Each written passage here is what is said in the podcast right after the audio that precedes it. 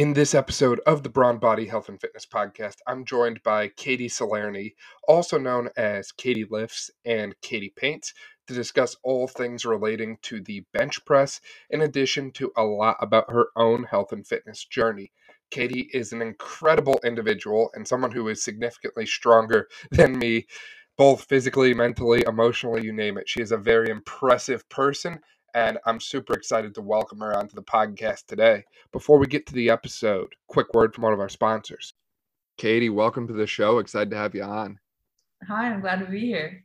So, before we even jump into this, can I just say that you are jacked? Like, holy crap. Like, I like to think that I'm like strong and something like that, but you're basically benching the same amount I am. I think you squat more than I do. Like, you're very impressive. Thank you. So how did you get into powerlifting? Um, I actually was a rugby player. I played on the guys team in high school and I intended on playing in college, but then the team at the Naval Academy just like wasn't up to par. Uh, by my standards, they just skipped a lot of coaches practice and like didn't have the same cohesiveness and teamwork that I found to love in high school. So I was kind of looking for something different. Also, um, I did have a concussion that summer, so I wanted to do something a little less violent to protect my brain. um, and I found the bodybuilding team, and because I had never heard of powerlifting, and I was like, okay, cool. Like this group just lifts together. How fun! Like that's awesome. I always loved team lifts in high school. So I went to a bodybuilding show, and I was just like, oh my goodness. Um, at the time, I just didn't love how like individual and and like kind of vain everyone was there i have later grown to appreciate like the skill and intent and um, all that goes into bodybuilding. And now that i know more bodybuilders and know what it's kind of about i have a very strong appreciation for it. But at the time i was like oh my god i can't. These look like thestrals from harry potter which is like those horses you know what i mean? Anyways so um, went back to school, and luckily my buddy from high school, Cole Metzold, his roommate was on the powerlifting team, called him Big Ray, and he got me a tryout on the team, and and I was like decently strong, I guess, um, just because I lifted with the guys in high school for two years, which gave me a good base, and made the team, and then kind of just went from there. It was like incredible, and I just absolutely fell in love with it. It was like a wonderful escape, and then at the Naval Academy, you have zero Liberty. So you are on the yard. You have 12 hours of off the yard time when you're a freshman. And so I had like a bunch of time to train. And so I just poured all my life into that really. Right. So other than you said Big Ray, was it? Was he the only one that influenced you, or did you have any other like influences along your kind of powerlifting journey? We had an incredible powerlifting team at the Naval Academy, and I'm so grateful because not only did they like save me from some of the misery of being a plebe, which is what they call the freshmen, um, but they just really supported and like taught me a lot. I was really grateful to have them. It was like Kurt Allen, Anthony White. They just taught me so much like along the way and really inspired a passion for me to do my own research. And I actually did end up doing a lot of my own research and learning how to coach myself, coach others. And by junior, senior year, like I was coaching small groups. Um, Carter Byrne too. He played a big role. And then later, Elijah Ellerman and Paul Deese, like they were always my main guys. Um, they actually like carried me through collegiate nationals in 2019 because I had the flu so bad. And they like iced my neck the whole time, called my numbers for me. Paul carried me on stage because you know when you wrap, wrap your knees and stuff like that, you can't really walk. And all I had to do was go out there and lift, and they made it possible for me to win and like made the team environment such a good time. So that's incredible. Quite the support crew. Um, wow. So you've had coaches through the Naval Academy and through separate powerlifting groups. Do you still have a coach now, or are you just primarily coaching other people with powerlifting? Well, actually, none of those people were coaches. Like we kind of all coached ourselves. Okay. Um, not really the best strategy, but our coach was just super absent from our team, so he's never there. Like and right now I'm coached by Sean Noriega, who is incredible. Like always tells it to me straight and is probably one of the smartest people I've ever met in my life. And then Kelly Schlager, he uh, owns STS Performance here in San Diego. I just recently joined that gym and it's incredible, like best equipment I've ever had. But overall, like I don't know, Kelly made me join that gym because just his presence and knowledge just really inspired me to go and just want to learn from him and be around. Yeah. What's the environment at that gym like? Uh, are people like, you know, scared when they see you walk in, or are people asking you for autographs, or what's that like? Um, no, definitely not. So luckily, um, I work with like a bunch of other elite, I would say, lifters. Like Chris Dunsmore, she goes there too.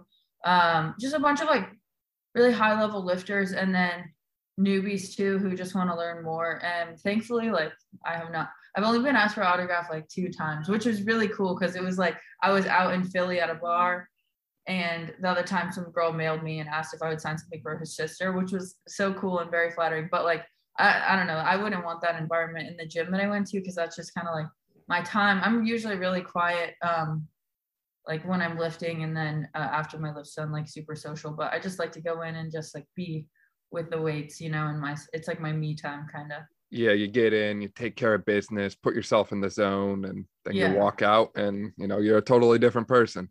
Oh, it feels so good. Yeah. So, do you work out in the mornings? Then is that how you start your day, or are you more like um, midday? I would. I usually start my day at like 4:15, and I have to go to work. And just because the Navy, we start our day pretty early, and yep. so yeah, I get to look forward to my workout all day. Um, I on the weekends I do knock it out first thing, just because if I want to relax, like if I go home, then I'm just gonna want to sleep and chill all day. Um, so I just go straight from work and then knock it out. So are you the kind of person that listens to like the death punch screamo stuff, or are you more like a hip hop rap kind of First person? few years of lifting, I think I had every like death metal song memorized forever. But you know, if you lift and I, and through college, I trained really hard, like three to six hours a day. Holy just because I wanted to be the best. Like my goal, I started powerlifting my freshman year and I really wanted to go to worlds. That was my whole goal. I was like, this other girl went to worlds. Like, I want to be the best in America. Maybe not the best in the world because I know those Russians and Germans like to get that juice a little bit. So I was just like, I just want to be the best in America. So I'm going to do everything I can to get there. So trained super hard um, there. But then since then, I've just kind of dialed it back a little bit. And, and because of that, because you're training three to six hours a day, you listen to a lot of music. And if that was the same music, so I really listen to whatever's new. I just love anything new. And because now I used to really get emotional when I lifted, and I had a lot of uh, like childhood stuff that I was working out, and um, some later in life stuff that I was working out emotionally, like with the weights. But I'm kind of past that now, and I just love to train, and I think it makes me a better person, like more patient person, very disciplined. Love how training is like the the physical representation of the growth mindset. And so even when I don't want to go, or if I'm not like super ragey or like in it, I still go just because it's it's what I do. It's like makes me a better person. So kind of listen to lighter stuff now. Yeah. I completely agree with you though. Like I try to when we coach people, I try to make sure no one ever misses a workout because like that workout, even if you're having a bad day, it could be the best part of your day. Uh, and I think people really shy away from exercise sometimes because it can be intimidating. It's one of the few things in life that you know you are both the marble and the sculptor at the same time. You are shaping your body but you're not going to do that without a little bit of pain in the process. But if you can fall in love with that pain and fall in love with that process of remaking yourself that's that's powerful stuff right there. And yeah you mentioned the death metal and then now you're kind of mellowing out um, i kind of fall into that same category myself. Um, when i started lifting bring me the horizon was like one of my top bands. So five finger death punch i was like yeah this this is great. And now like um, just yesterday i worked out the country music. And i'm just like you know wh- how, how did this happen? Like how did i go from like bring me the horizon to like luke combs for a workout? But it's amazing how we kind of transition over time. I don't know about you, but for me, I can definitely channel um, for that that time of doing the lift, really like dial in, lock in, kind of lean into the pain and get very mentally focused without all the heavy stuff that I did use to kind of maintain that intensity the whole time. Now I just kind of use it intermittently throughout my workout. I don't know. I think that's like a maturity thing too as you yeah. continue your training. Yeah, for sure. And uh, it kind of depends on the day too. Like for me, uh, we're recording this episode in December, right before I take four final exams in a row. So this week will look like a you know heavy dose of pop evil, theory of a dead man, like the more heavy stuff. Uh, and maybe after this we'll chill it back out. Uh, maybe go with like I don't know some throwbacks or something like that. But you you kind of end up channeling the music to your mood. I think. I totally agree.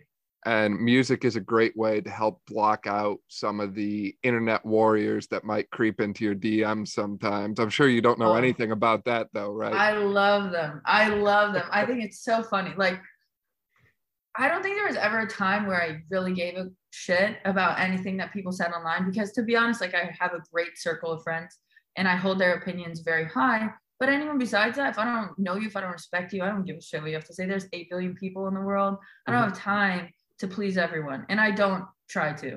Um, I'm actually making a little book for my coffee table of like the funniest screenshots that I've taken in my DMs, just so when people like come over, they can kind of flip through it. I think it's literally hilarious. And some of them are very creative. I don't know. I, I love it. It's great. It's amazing to me how many people have like nothing better to do in their day than to sit there on their phones and make comments about someone else's achievements. It's uh, just they're kind of like the hermit crabs of life. You know, they're just sitting there hiding out and talking the talk behind a screen. But when you meet them in life, they're um, they're just kind of hiding out and you know shelling around. Um, I'm trying to keep that crab pun going here. Um, and like nine times out of ten they're like a fake account or they have like five mm. followers or something yeah. like that. It's just amazing to me. Yeah i'm just too busy like i don't know. I barely have time to comment on people that i love. I'm like oh my god i love your stuff or you're so strong or whatever. I can imagine just taking time in a day to spread negativity but hey some people just need a hobby and they haven't found it yet so good luck yeah, to them. for sure. And i also noticed you have like this really cool custom lifting belt so where might someone get a custom lifting belt like that? Because my that's mom awesome. made that for me. Actually, really? Yeah, she got it for me. It says no bull on the inside, just for like no bullshit. I I used to be very like into that brand just because I really think Brooke Ence is so admirable and just incredible body, incredible athlete, and I love um you know strong women and she was like one of the first really strong women that I ever saw and um, I love that. My mom, yeah, she so cute is my favorite colors. I think she got it from Pioneer Belts, but I do know that they make incredible custom belts. Uh, I've seen a few of theirs, but okay. I, I don't know if they're uh, USAPL approved belts. So just got to be careful of that. I'll have to look into those because I saw that thing and I'm like, that's cool. I like that yeah. a lot. I had to wear um, a slingshot belt, which I love the brand slingshot. Um, but I wore that I think senior year for like our competitions. But I, I do love training in that belt. And um, I recently did a USPA meet just because like it was my first meet in two years and I just kind of wanted to do something close and local, get back into it. I was like really nervous to kind of just do a meet again. And I wore my belt and it was fine for USPA. So that's awesome. And I mean, how like alpha is it to be able to say like you have your own belt, like it has your name on it and everything? Like it's really cool. I, don't know about alpha, but it does. My mom has always supported me in like everything that I've done lifting wise. Um, her and my stepdad actually, I got a pair of NOBULL shoes. It's like two years into lifting, and they're like, yeah, one's for me and one's for your mom because they're pretty expensive for my birthday. so yeah, she's always been lovely, and it does make me feel close to her. So yeah, for sure. Now, in addition to custom belts and all these other training things, I know you're really into your health there and you wear like a continuous glucose monitor how does yeah yeah how does that change or how do you monitor that with your training? Um well this is a recent thing actually. My okay. stepdad has alzheimer's so he is monitoring his glucose to try to keep him at a pretty steady level. Um it's really good for your brain health um good for your body and to keep it keeps your insulin resistance low. You don't want to have a high insulin resistance because that can lead to diabetes so definitely has impacted my training in a few ways. When I just eat like how I want to eat, if I ate based on my hunger, which I did after my meet um, during kind of the week of Thanksgiving, I was giving myself a break a little bit from training and like from forcing myself to eat so much all the time. And my glucose levels were so low, like in the 60s, one night in the in the 30s, um, in the 50s, and I just felt so tired all the time and and sometimes just really weak. Um, not not great, but I did need that kind of mental break from like eating six times a day uh, to try mm-hmm. to fuel my body. You know, because that's like can be annoying and exhausting, and cooking all the food is the worst thing ever. I'm a terrible cook. I'm, thankfully, I like you just got a meal prep Sunday. I try to eat to evolve, but I like meal prep Sunday better, and they're in San Diego, so I love their food. So I'm it's been better. But anyways, you want to keep your glucose levels from like 80 to 140, and I, I if I eat like six times a day, then I can keep it within that range. And I try to spike it a little bit before I work out with some pre-workout carbs, and then I maintain that elevation with um, Karbolyn, which is just like glucose that you can take in a powder, and then also immediately after, just so I can funnel the protein and carbs into my muscle cells. You know. Yeah, that's awesome. I like your constant investment to your health and you're looking at it from all aspects not just like the physical training piece. And i think that's something so many people kind of miss in their training. They think you know it's all about how i look or how i perform and they forget the longevity piece to things right? You know you don't want to just be lifting for five ten years and then you know your shoulders ache and you've got this going on and that going on. Uh, i know this is typically an issue we see uh, more with runners they end up insulin resistance and uh, they develop metabolic syndrome just from taking in so many carbs all the time but it can happen to lifters and anyone really. So I really applaud you on your efforts to, you know, dial that in and stay in tune with what's going on in your body from a physiological perspective. That's awesome. Yeah, I just think it's so interesting. Like I'm a huge nerd. Tim Ferriss has my whole heart. Oh my gosh.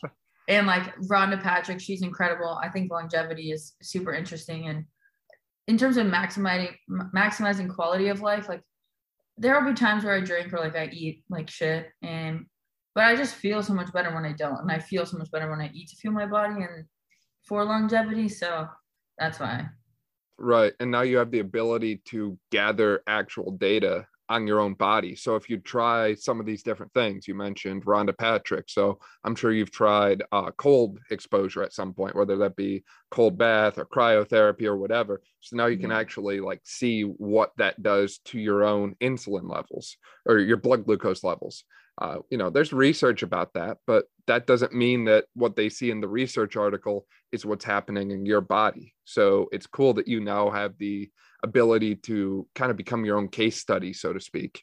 Right. And my recent thing, which is so cool, is for my birthday. This is so nerdy, but I wanted a hydrogen water maker. Basically, it infuses uh, molecular hydrogen into the water. So it's not like H2O2, but H2O and then hydrogen infused.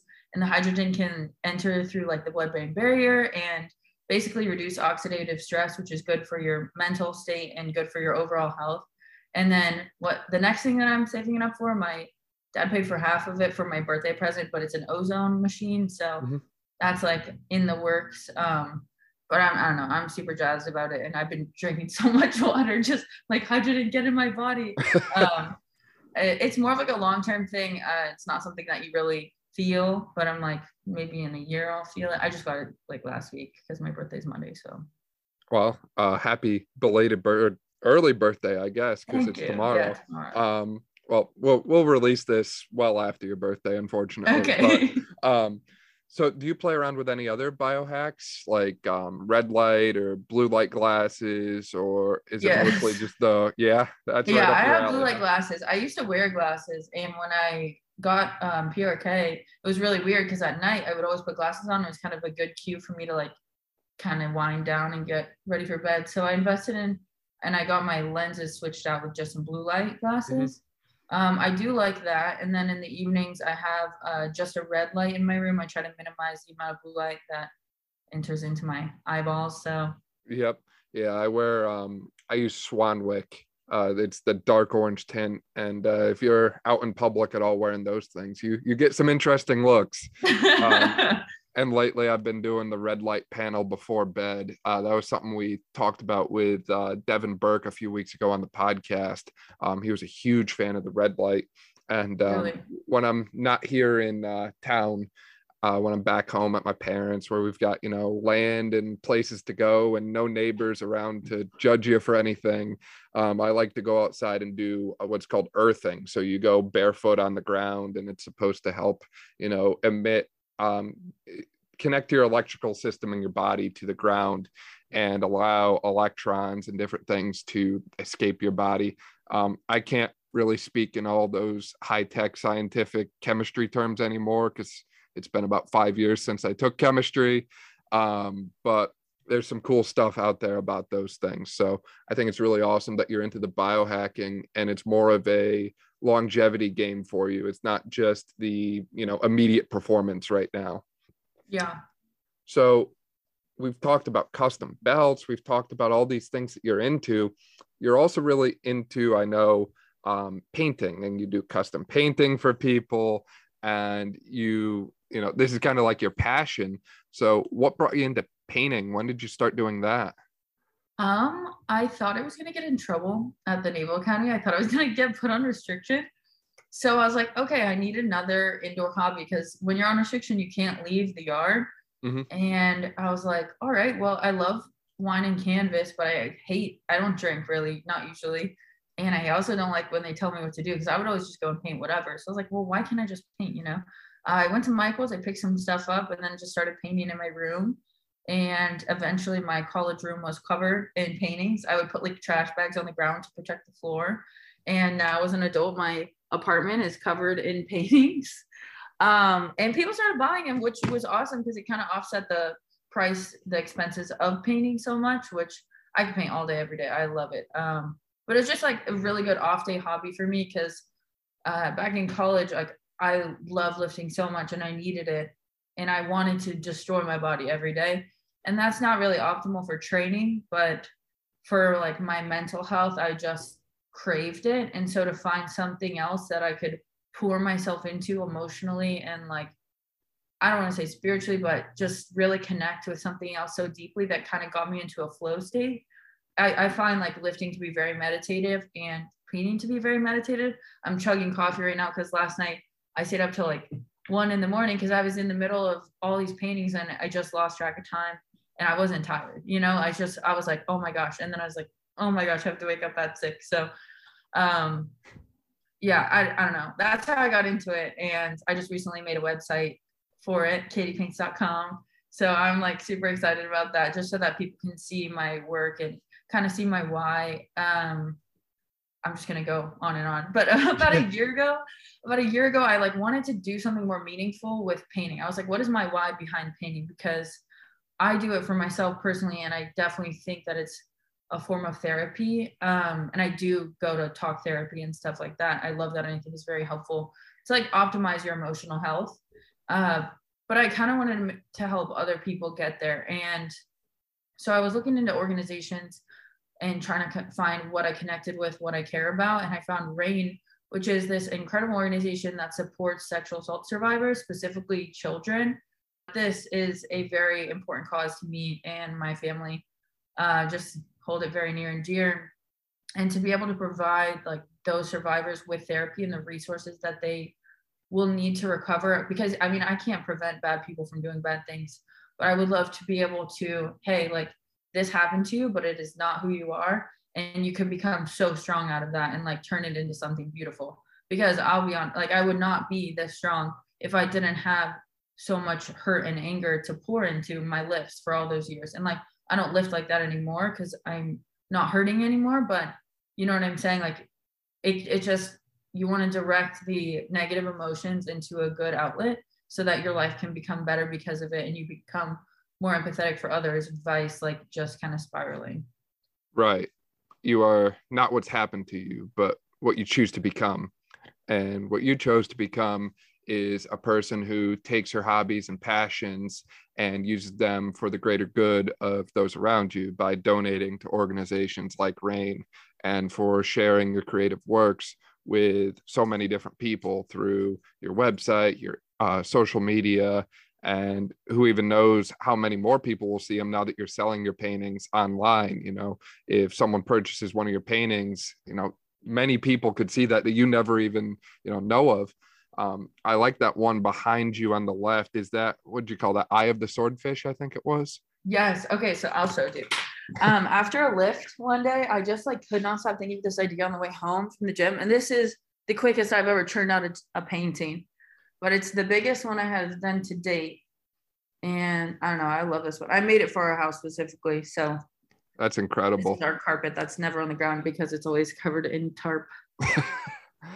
and with the painting too, it's just such a therapeutic way to express yourself and get emotion out.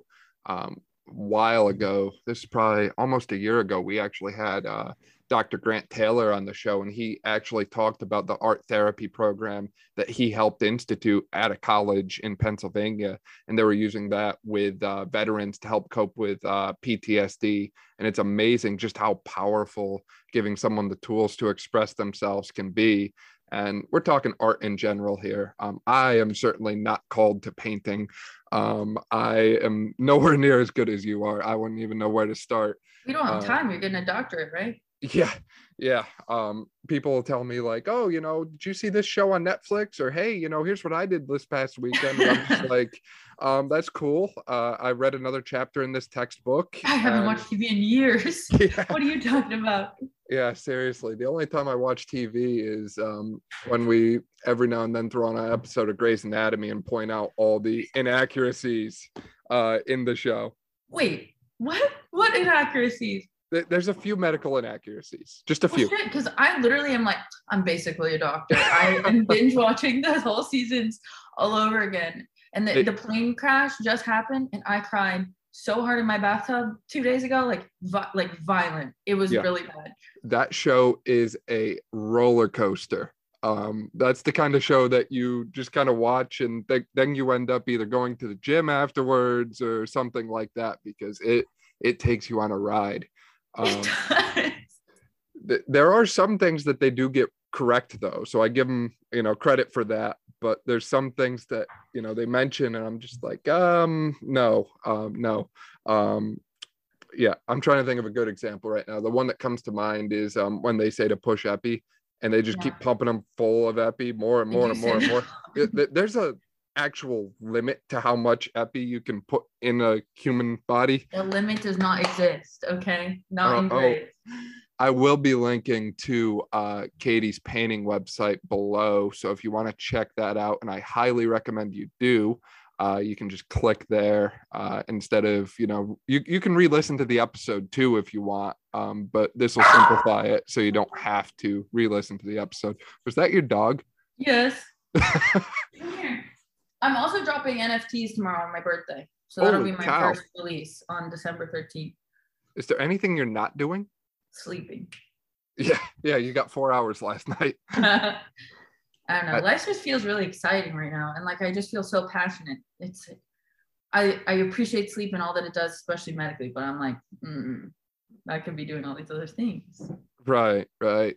And amongst those other things is bench pressing, which seems to be like your thing, your favorite thing. So when it comes to bench pressing, I mean, I feel like so many people do it wrong. Like they don't know how to bench press.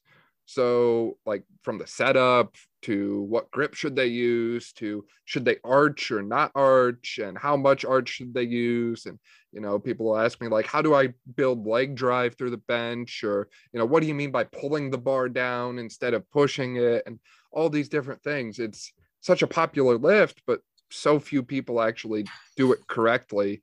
And right. who better to break down the bench press than someone like you who's literally an animal with it so where do you start when you're coaching people with the bench press or where do you start when you're bench pressing yourself i will say that correct version of bench press does depend on what your goals are. So the way that I bench is definitely not optimal for building pec muscles, though I do have pec muscles. It's I would say it's not optimal for bodybuilding. So just putting that out there. Um, the arch does help protect my front delts and my upper pec uh, when I do bench because I tend to use a lot more back. The muscles of your back are obviously bigger than your chest, upper chest and front delts. So the way that I start, I'm just gonna come back here is I get onto the bench. I'm gonna make a bench video soon and I'll put it out. But I, I put my middle fingers on the rings just because that's where it causes my elbows to be directly, uh, my wrist to be directly over my elbows when it's touching my chest. Mm-hmm. So that's what you want from a physics perspective. I'm like a huge physics nerd. And if you can optimize the mechanics of the way that you're benching, then you'll be really good at it because you're kind of using physics with you on your side versus fighting against it. And that's like a huge reason of why I'm decent at bench. Um, so you start there, and that's where I find it to be optimal. You want to set your your back right here onto the bench, and then kind of like inchworm. You like inchworm your way um, up a little bit. The normal force from the bench pushing you down from the weight will keep your back pinned. So when you use leg drive to build all that tension in your back, you'll stay in the in the right spot and that's what will create the arch but essentially for leg drive i find that it's the best for me to kind of build continuous force or tension or sh- like try to imagine my toes going through the front of my shoes this way like i'm sliding back in a chair this way versus pushing down through the ground because that'll keep your feet on the bench that'll keep your butt on the bench. I said feet on the bench on the ground um, which is important for lifting. And yeah and then you just kind of build the tension the whole time versus like a lot of people like to wait until they're right here and then they kind of shove which is just not going to be your strongest position because if you're tight the whole time you're squeezing um, there's continuous tension there then your back will be in a strongest position throughout your whole bench press so i, I set up back on the bench uh, set my feet right brace so like inhale and kind of make like a pregnant like turtle stomach. So you're flexing your abs like all cute and stuff. A big, I call it like a dad meatloaf stomach. You know those dads that like have a beer belly after all this time. So it'll be like really hard, like a turtle shell, and you kind of, and yeah. then um, apply tension. I imagine like I'm bending a pretzel in half, mm-hmm. and what that does is if you look at my lats real quick, mm, bam, boom, engage. That it's like little bat wings, and they engage. So have the bar here, engage the bat wings, and then bring it down right here, um, which is like the tallest point when I am benching, and then just ooh, right back up, and then back. And then just one more thing, and one great thing that Sean Noriega makes me do that I really hated at first, but I pause every bench I ever do.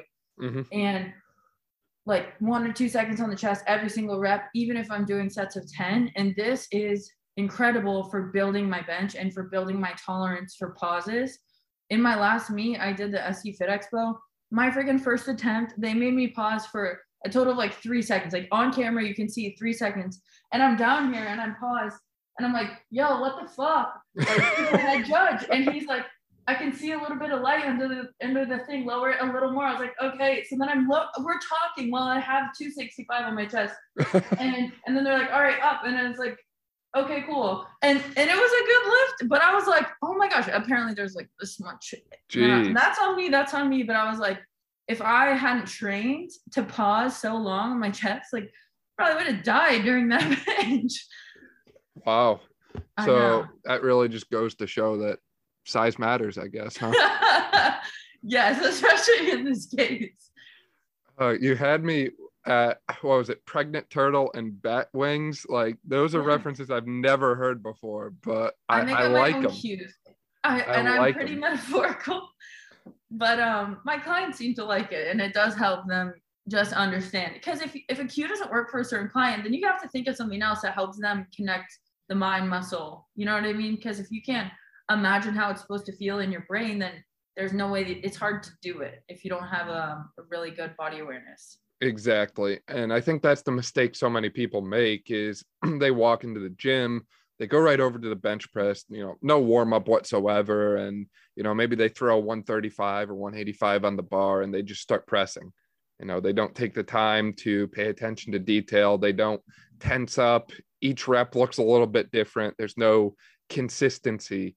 And if you really want to get good at one of these movements, uh, and I say that as someone who is not as strong as Katie. So just re- reminding people of that.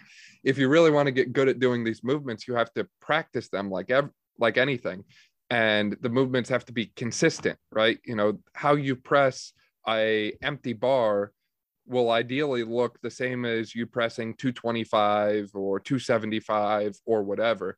It's the consistency of movement over and over again. And that leads to more efficient movement just by practice. So the more you do it the same, the better you'll get at doing that movement over time. And the more you intentionally go about these things like creating tension in your body and activating different muscle groups, the better off you'll be at doing that when you have a heavy load under the bar. I completely, I completely agree. Hey. Your dog even agrees. I know she does. Um, but the reason my bench is so much better than my squat and deadlift is because when I first started squatting, I was high bar squatting. And then I switched to low bar two years into powerlifting. And deadlift, I have switched back and forth from sumo and conventional because doing single ply, I don't know what kind of crazies out there can do single ply conventional deadlift, but I feel like the pressure, I'm gonna die. So I pulled sumo and conventional. And those inconsistencies are the reason that like my squat and deadlift have lagged behind my bench because my bench has been the same since I started lifting. Right. Now, when it comes to the bench, you mentioned that you pause every rep. Do you do any other like what I'll what will I say advanced training techniques? Like, do you do the band resistance or the reverse band, or you breaking out the chains, or are you pretty consistent on how you bench? Um, I I've done that stuff. I don't love it. Uh, when I go to the gym, like I got to get in, get out. You know what I'm saying? And like doing all the chains and the bands, they I think that they do overload training like has been proven to work mm-hmm. better than just not doing it. But the setup for me, um, I don't know. Like I just don't have the time in my life where I want to do that. Mm-hmm. Back when I powerlifted at the Naval Academy, we were all a team doing it together, and I had nowhere else to go. You know, I was training five, six hours a day so like that was fine. But now when I have a, a window to train, it's like two hours max. So I'll do like alternatives. I do a lot of Spoto press. I do a medium grip bench press, which is where uh, I put my pinkies. It's just very slight, but the difference is huge. And I put my pinkies on the rings by my middle finger, and it's almost like a close grip, except just not nearly as close. Um, I do a lot of dumbbell bench. So I do variations which aren't so specific uh, to build all the other muscles. Obviously, we do accessories, but but no like chains or bands and stuff. Just because I mean, normally I'm working out alone too, and you really do need a partner if you're going to overload train like that. Yeah, for sure. Uh, and a partner who knows your limitations, right? You know, you have to be willing to push through some of that instead of. Um, I remember the first time I tried 315, I like paused for like half a second on the way up, and next thing I know, the bar's being deadlifted off of me, and I'm like, wait a second. I'd be so mad. I'd be so mad. Yeah, I stopped letting people lift me off. I actually lifted myself off at the last meet, like did 303 because just by myself because I stopped trusting people at the gym um, to lift me off because just because you're a big dude doesn't mean that you can give a good handoff. And this guy almost dislocated my shoulder. And I was like, this cannot be the end of my bench queen career. So yeah, seriously. Yeah, I just got good at self handoffs. Yeah, I uh, I do the same thing. Um, and it started after back in high school football days. This was forever ago. Um, when I got a lift from someone, they ended up lifting the bar up, but then pushed it way far forward. So next thing I know, I'm way out here instead of up here. Um, and I haven't actually benched with like someone giving me a lift off that I can remember, anyways, in years. Um, there might have been like one or two instances in there, but I just prefer not to. Yeah. Um, what's your go-to accessory for bench press? What's your one exercise that you would say, you know, really helps you build your bench outside of bench pressing more? Yeah, um I do like to switch it up, honestly, and I I don't I think a lot of back like back accessories in general like rows mm-hmm. play the biggest role in improving my bench press, which seems kind of silly, but but like that and benching, uh, I bench at a pretty low RPE multiple times a week. Like I bench five times a week, doing different variations, different um, like heavy sets, volume sets, whatever. But I think just developing your back and like I love pull ups personally, but I think rows help with bench the most. Yeah, for sure. I'm with you on back. It's personally my favorite muscle to work out. And I think there's something just metaphorically about having like a wide, dense back that is just so satisfying. Um, pull ups are actually my favorite exercise too. Um, that's just one of those exercises that it's like, you know, so many people struggle with it. But if you're good at it, it's like, wow, look look at this guy over here. Like, you know, look at what he's doing. Um, so if you're struggling with your pull-ups, uh, please feel free to reach out and we can help you uh, learn to pull up. Um, I, I, almost made a Dom Mazzetti quote there. You mentioned briefly that you had sumo deadlift and regular deadlift and then high bar squat and now low bar squat. Um, when it comes to squats and deadlifts, what's your take on those? I know we focus mostly on the bench press, but I figured you're a power lifter, so might as well talk about the other two. Yeah, I high bar as an accessory now for my low bar squats, which I love. I think low bar is most mechanically advantageous for powerlifting. But back when I was a sophomore in college, it, I didn't have the shoulder flexibility to hold it down here. So every day after practice, I would just practice like holding the bar 30 seconds on, 30 seconds off. Um, and I would cry. Like I was, it hurt so bad to develop that. I would straight up cry. And then over time, it just kind of got better. So thankfully now I have limited, but still shoulder flexibility. Um, does take some warm up. But sumo versus conventional, genuinely, like I think that sumo is more advantageous for powerlifting if you can do it. It hurts my hips to the point where like I just don't want to do it. And I mean, no one's forcing me to powerlift. Like I just love to lift, which is why I do it. So I lift conventional because I prefer it and I can give more effort to it because it's not hurting me. Like when I sumo deadlift, it feels like it feels like when you pull a chicken wing off of a rotisserie chicken, you know that mm-hmm. sound. I just can feel that just happening to my hips. Um, I I do not love it. I do not love it at all. And I know that that probably won't happen. But like, what if you drop the weight on your toes? Oh my god! I just I do not prefer it. yeah, I um I'm with you there. I kind of use like a modified sumo, I call it. It's like wider but not too wide, but my hands go right in the middle. And um yeah, deadlift's an interesting one. You can really learn a lot about yourself by deadlifting because it, it's so simple, right? Just pick the weight up. Yeah. it's, but so, it's so it's so hard. It's so hard. So, what's coming up in the future for you, Katie? Do you have any upcoming competitions planned, or are you launching like an app, or what's the future looking like? I am currently talking to Kelly right now and Sean about nationals and maybe doing nationals. Personally, I like to limit my meets to like one to two a year. Really don't love doing meets uh, because you have to take week off before meet. During the meet, you're just like it's a day of caffeination and just oh my gosh, it's hard to maintain like that level of crazy often. and then after the meet, it feels like you got hit by a car. So like after my last meet, my my pec has been a bit sore, and so I'm getting body work done and stuff like that. But it kind of hurts to raise my arm.